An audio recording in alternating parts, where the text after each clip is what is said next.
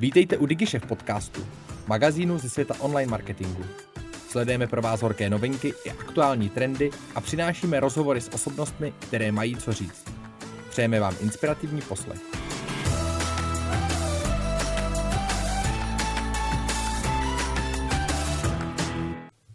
O efektivním obchodování s elektřinou, o uhlíkové stopy a jejím snižování se dnes budeme bavit s Prokopem Čechem, analytikem společnosti Nano Energies. Prokope, vítej u nás. Díky moc, ahoj. Začneme asi od samotného základu. Jak se stanovuje cena elektřiny na trhu? Když si představíš, jak, eh, že v každý, v každý moment v elektrické síti musí být stejná nabídka a stejná poptávka, to znamená to, co ty zdroje vyrobí na jedné straně, my musíme efektivně na druhé straně spotřebovat, tak eh, na té straně té výroby máme víc zdrojů typicky, než potřebujeme. To znamená, ne všechny my musíme nutně zapnout a ne všechny každou chvíli musí jet. To znamená, ty zdroje nějakým způsobem stavnou minimální cenu, za kterou jsou schopní eh, vyrábět tu elektřinu. A když je seřadíme takhle za sebe, od toho nejlevnějšího po ten nejdražší zdroj, tak víceméně uděláme čáru tam, eh, kde se nám protne ta nabídka s tou poptávkou a za tu poslední cenu dodávají všechny ty ostatní zdroje. To znamená, ty zdroje, které jsou levnější, tak dostanou nějaký profit navíc a ten eh, poslední zdroj v podstatě vyrábí bez, eh, bez profitu. Jak každá ta elektrárna stanovuje tu minimální cenu? Ta minimální cena se odvíjí od variabilních nákladů, to znamená to, co ta, to, co ta elektrárna potřebuje pro to, aby v každý ten uh, daný moment vyráběla. To znamená, nejsou v tom náklady na investici, na capex, na to, aby se to postavilo, ale jenom to, co v ten daný moment spotřebuje. To znamená, typicky, když se bavíme o uhelné elektrárně, tak tam potřebujeme dodat nějaký palivo, nějaký uhlí, a ta elektrárna produkuje nějaký emise. To znamená, jako další náklad tam bude cena za vyprodukované emise a ta elektrárna potřebuje být opravovaná a tak dále a tak dále. Ale vstupují tam jenom tyhle ty variabilní náklady, nevstupuje tam to, co je potřeba, aby se ta elektrárna sama vůbec postavila, protože ty elektrárny už stojí a oni se v každý moment vlastně rozhodují mezi tím, jestli vyrábět nebo nevyrábět. To, to, jestli kolik za to někdo historicky zaplatil, tam nehraje žádnou roli. To znamená, že ta jediná rozhodující cena je ta variabilní. To, co oni musí zaplatit, aby vyprodukovali každou tu megawatt hodinu. Hmm. Co konkrétně tedy stojí za růstem cen? V poslední době, když si to vezmeme, tak eh, jako na té nákladové straně je to především to palivo a ty emisní povolenky. Když se koukneme na ten náš na to složení toho výrobního mixu v České republice, tak je to uh, především jsou to uhelné elektrárny a pak jaderný, a pak nějaký uh, obnovitelný zdroje jako voda, vítr a tak dále. Ale na tom vstupu, na tom variáblu je to především to, to palivo, který do toho vstupuje. To znamená, je to cena komodity a je to cena uh, emisní povolenky. Ale ta emisní povolenka je často mm, řekněme, jako eh, hodně mýtizovaná, že do toho vstupuje velk, velkým poměrem. Když se koukneme na ty, nejvě, jako ty výkyvy z té poslední doby, tak je to především cena komodity, která to určuje.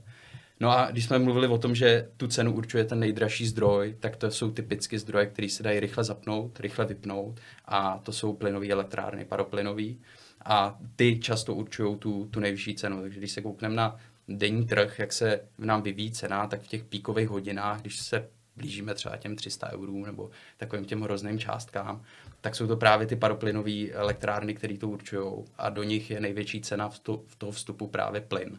To znamená, když se koukneme na historicky, kdy začala ta cena stoupat, tak to koreluje s tím, kdy začala stoupat cena plynu. To znamená, na podzim to bylo především daný uh, jako několika efektama. Ten první byl obnova nebo eh, řekněme nárůst ekonomiky po covidu, kdy se nepočítalo jako s tak silným výkyvem ekonomiky směrem nahoru, takže toho plynu jako nikdo nepředpokládal, že bude potřebovat tolik. Byla to eh, část toho plynu, který historicky byl dodávaný do Evropy, se začal spotřebovávat v Ázii a plus, plus další vlivy jako geopolitický, který, který hráli, hráli roli a tlačili tu cenu toho plynu nahoru. Stejně tak to kopírovala cena uhlí, takže ta rostla, ta rostla taky nižší mírou pak emisní povolenky, který tím, že se zase začalo spotřebovávat víc uhlí, tak bylo potřeba víc emisních povolenek, tudíž uh, ta, nabídka s poptávkou zase tlačila tu cenu nahoru. Ale jako primárním zdrojem růstu té ceny je cena komodity, to znamená cena plynu především a uhlí. A nějaká pravděpodobnost, že to v blízké době půjde zase zpátky dolů, nebo to je úplně marný? Tohle je skvělá otázka, uh, těžko říct, že jo? Jako, hmm. Nikdo neví. Ty energetické trhy jsou strašně volatelní, eh, na tom trhu panuje jako obrovská nejistota a teď je to vázaný především na tu geopolitickou situaci na Ukrajině a na tím, co se bude dít s tím ruským plynem. Že? Když jsem říkal, že eh, v těch nejhorších hodinách vlastně tu cenu určují eh, elektrárny, které jedou na plyn, tak ten plyn jako z velké části v Evropě je dodávaný z Ruska. Takže tam, co se bude dít s ruským plynem, úplně přímo ovlivňuje to, co se bude dít na energetických trzích a kolik nás bude stát elektřina. A to jako neví vůbec nikdo. Teď si myslím, že je takový období, kdy je jako trochu klidu, protože je léto a v létě vždycky je ta soustava na tom něco líp, protože nám víc svítí a nepotřebujeme tolik energií. Ale jak se začneme blížit k té zimě zpátky, tak si myslím, že ta nervozita bude stoupat, pokud se to jako ta situace neuklidní. No a pak nás čeká taková ta krušná zima, že jo, co, co, co se bude dít. No tím se dostáváme ke stěženímu tématu nanoenergies. Uh, které zdroje elektřiny jsou nejlevnější a které nejdražší? Ta, otázka se dá jako rozložit na dvě části. Buď na tu variabilní složku, kterou jsem říkal, že určuje cena, eh, cena elektřiny, a tam jsou to pochopitelně obnovitelné zdroje úplně jednoznačně, protože ty nespotřebovávají vůbec nic. Jako když vítr fouká, tak eh, vyrábějí v podstatě zadarmo, když slunce svítí, vyrábějí v podstatě zadarmo. Jejich jediný, ale za to jako velký problém je, že tohle nejsme schopni řídit. Když nefouká, tak prostě elektřina není a když nesvítí, tak elektřina není. A my si musíme nějakým způsobem dostat k tomu, aby v těchto hodinách ta síť eh, byla vyrovnaná. To znamená, obnovitelné zdroje obecně jsou, jsou nejlevnější právě proto, že mají nízké variabilní náklady. Uh, nad, proti tomu stojí ten plyn, který je extrémně drahý. Když si vezmeme jako celou životnost té uh, elektrárny, to znamená, započítáme tam i to, kolik to stojí na to, aby se ta elektrárna postavila, tak pořád dostáváme se k tomu, že uh, nejlevnější je vítr a slunce na místě, kde, kde svítí a fouká. Ten pád jakoby těch nákladů na výstavbu těch zdrojů, to bylo posledních, já nevím, 10-15 let, tak ten byl obrovský. Jo. Předtím OZE před 15 lety rozhodně nebylo nejlevnější, teď je jednoznačně nejlevnější a jako není nic, co by tomu přímo konkurovalo cenou. Eh, problém toho OZE, jak jsem říkal, jako nedá se síť postavit jenom na větru a slunci. Jo, to, je, to je něco, co, eh, co nejde, takže se musí hledat nějaké další, další cesty. Na druhé straně třeba jádro, který eh, na provoz je relativně levný, jako na to, aby vyráběl temelín, tak už to tolik nespotřebuje, ale má obrovskou investici na začátku a tenhle ten kapek se musí nějakým způsobem, nějakým způsobem splatit a ten má zase jako opačný problém v tom, že to není regulovatelný směrem dolů. Jako jakmile jednou běží jaderná elektrárna, tak pokud se má vypnout, tak to stojí obrovský náklady. A proto my se dostáváme i do situací třeba, kdy v Německu historicky byly ceny negativní za elektřinu. To znamená, že když někdo odebíral, tak ještě vlastně dostával zaplaceno za to, že spotřebává energii. A to je právě kvůli, eh, kvůli jako přebytku v té v síti, který se nedá rychle regulovat směrem dolů. Takže třeba právě jako české jaderné elektrárny prostě vyrábějí a jsou ochotní v tom když jsem říkal, že nabízejí nějakou cenu, tak jsou ochotní nabízet i zápornou cenu, protože vědí, že uh, to prostě nevypnou v tu chvíli. Ale jako obecně nejlevnější je OZE uh, s tím obnovitelný zdroj energie, s tím, že se na nich nedá postavit uh, jako čistě síť bez něčeho, aby se to něčím doplnilo. A teď se možná jako rozpovídám, že to nemusí být jenom na straně výroby. Jo. To, co my furt řešíme, je, že musíme vyrovnat výrobu tak, aby se rovnala spotřebě ale ona se dá hejbat i s tou stranou té spotřeby, s čímž se teď nehejbe víceméně, nebo se hejbe v malé míře a do budoucna tohle je jako energeticky velký téma, že uh, máme spotřebovávat energii v tu chvíli, kdy uh, jí máme přebytek, kdy je to dobrý a zase nespotřebovávat ve chvíli, kdy máme nedostatek, což může těm obnovitelným zdrojům výrazně pomoct. No takže co konkrétně by teda firmy mohly dělat, aby měly tu spotřebu nižší? Nebo co dělají teďka za největší chyby?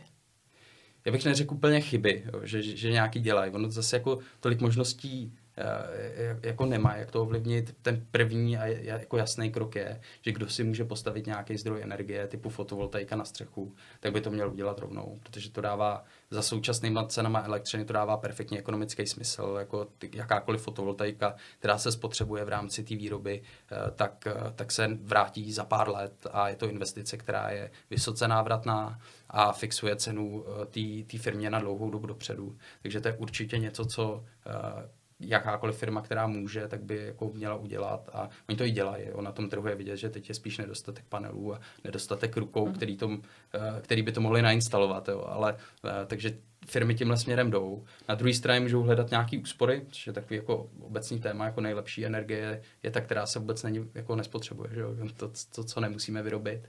Uh, tam narážíme na nějaký limity, co která firma jako může udělat a kolik by to stálo a jako jestli, jestli to dává nějaký smysl. A třetí strana, to je ta flexibilita, což je tak trochu budoucnost, to je to něco, čemu my se v Nano Energies takže já tady jako přihřívám trošku naší polívku.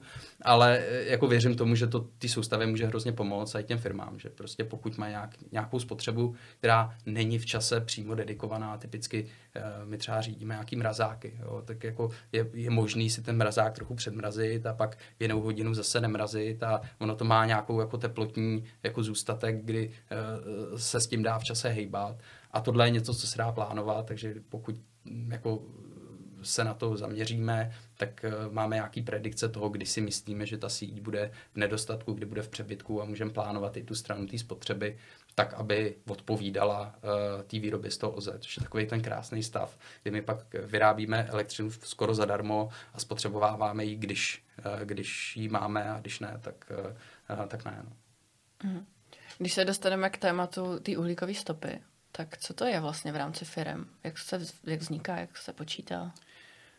ono se mluví jako uhlíková stopa, abych to možná uvedl, ono jako obecně se bavíme o nefinančním reportingu a uh, uhlíková o takovém tom ESG, tak uh, pod tím tou záložkou environment je uhlíková stopa takový jakoby malý téma. Jo. Takže já když budu mluvit o uhlíkové stopě, tak nemluvím o udržitelnosti a nemluvím uh, o tom, že třeba ten proces uh, má nějaký další emise uh, neskleníkových plynů nebo nějakých částic, které taky jako znečišťují uh, prostředí, ale čistě uhlíková stopa je vlastně uh, emise firem kolik vyprodukují skleníkových plynů. To znamená nějakých plynů, který mají potenciál uh, oteplovat naší planetu.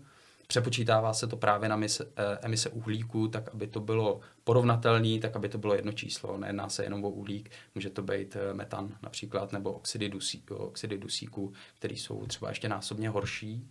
Ale všechno se to pře, přepočítá jako kdyby to bylo to CO2, o kterém každý mluví. No a každá firma, kde to produkuje, tak eh, typicky kdykoliv se něco spálí, tak, eh, tak, nám, eh, tak, nám, vzniká, tak nám vzniká CO2.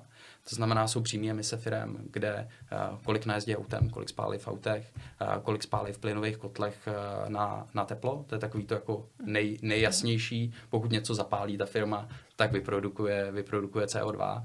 Ale tím to jako nekončí, že jo? Ta firma přijímá energii ještě od někud jinou, takže bere typicky minimálně tu elektřinu, eh, někdy třeba dálkový teplo eh, a to už nevyrábí ta firma, ona už přijímá jenom tu čistou energii a eh, na té výrobě ale se taky nějaký ten, taky zase něco spálí, nebo nějaká ta elektřina nebo to teplo muselo vzniknout a to má zase svoji, svoji uhlíkovou stopu.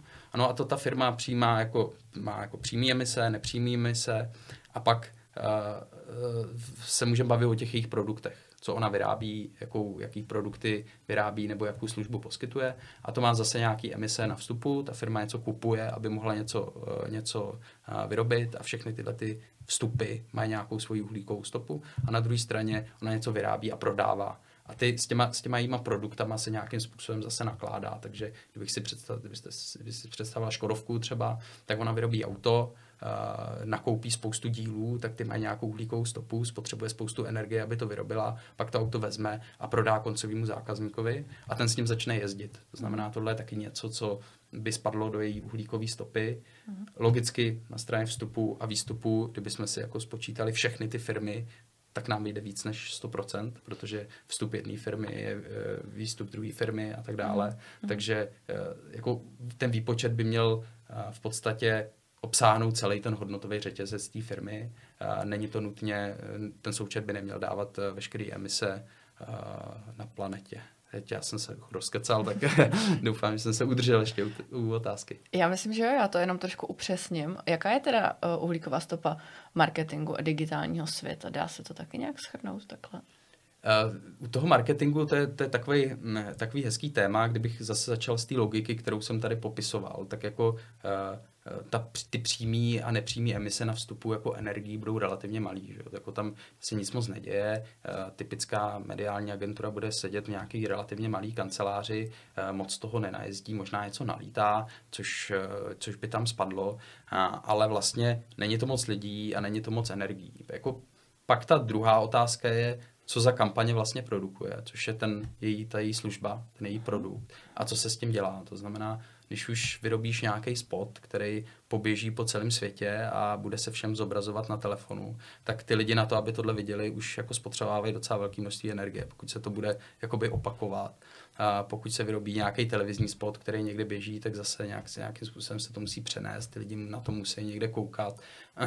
A tahle ta stopa už může být relativně, relativně veliká. A to je něco, na co se často jako už, eh, myslím, mediální agentury jako zaměřují, hlavně na západě a měřejí to, jakým způsobem ty kampaně dělají, jakým způsobem hmm. oslovují. Hmm. Můžu se koukat na to, jestli uh, offline reklama, jakou má stopu proti online reklamě, pokud online, jaký je rozdíl mezi různýma typama, jestli je to cílený, nebo jestli se tím jako spamuje celý internet, nebo, nebo jak. Nicméně ten trend, kam to jako ve skutečnosti jde, je, uh, jaký, jaký to má vliv vůbec a co ty firmy uh, vlastně promují, jaký, jaký produkty uh, oni, oni propagují, protože to je to, kde vlastně je ten dopad největší. Že? To je jako mm. business mediální agentury je mm. prodat nějaký produkt nebo nějakou službu, nebo pokud ne prodat, tak ji udělat nějaký jméno, udělat mm. uh, jako nějaký obrázek veřejnosti a to samozřejmě ovlivňuje veřejné mínění a ovlivňuje to chování těch spotřebitelů. Takže jako v součtu tohle vlastně bude podstatně důležitější než všechny ty kroky předtím. I když ty jsou jako podstatně přímější, tak, eh, tak tohle má ten dopad velký. Takže jako spousta eh, vlastně jako na západě mediálních agentur se právě zaměřuje na tohle téma. Jaký produkty vůbec promují, jakým způsobem spolupracují s těma svýma klientama a jakým způsobem předávají tuhle tu zprávu, protože tam, ten, tam ten efekt na to snižování vlastně může být největší. Tak jo, tak já moc děkuji za vysvětlení všeho, za spoustu inspirativních podnětů. Tak jo, není vůbec záč, díky moc. Děkujeme, že jste si poslechli náš podcast. Pokud se vám líbil, sdílejte ho na svých sociálních sítích a inspirujte tak své okolí. Chcete zůstat v obraze? Odebírejte nás a žádná novinka vám neuteče. Napadá vás zajímavé téma nebo host, kterého máme vyspovídat? Dejte nám vědět. Naschledanou u dalších dílů.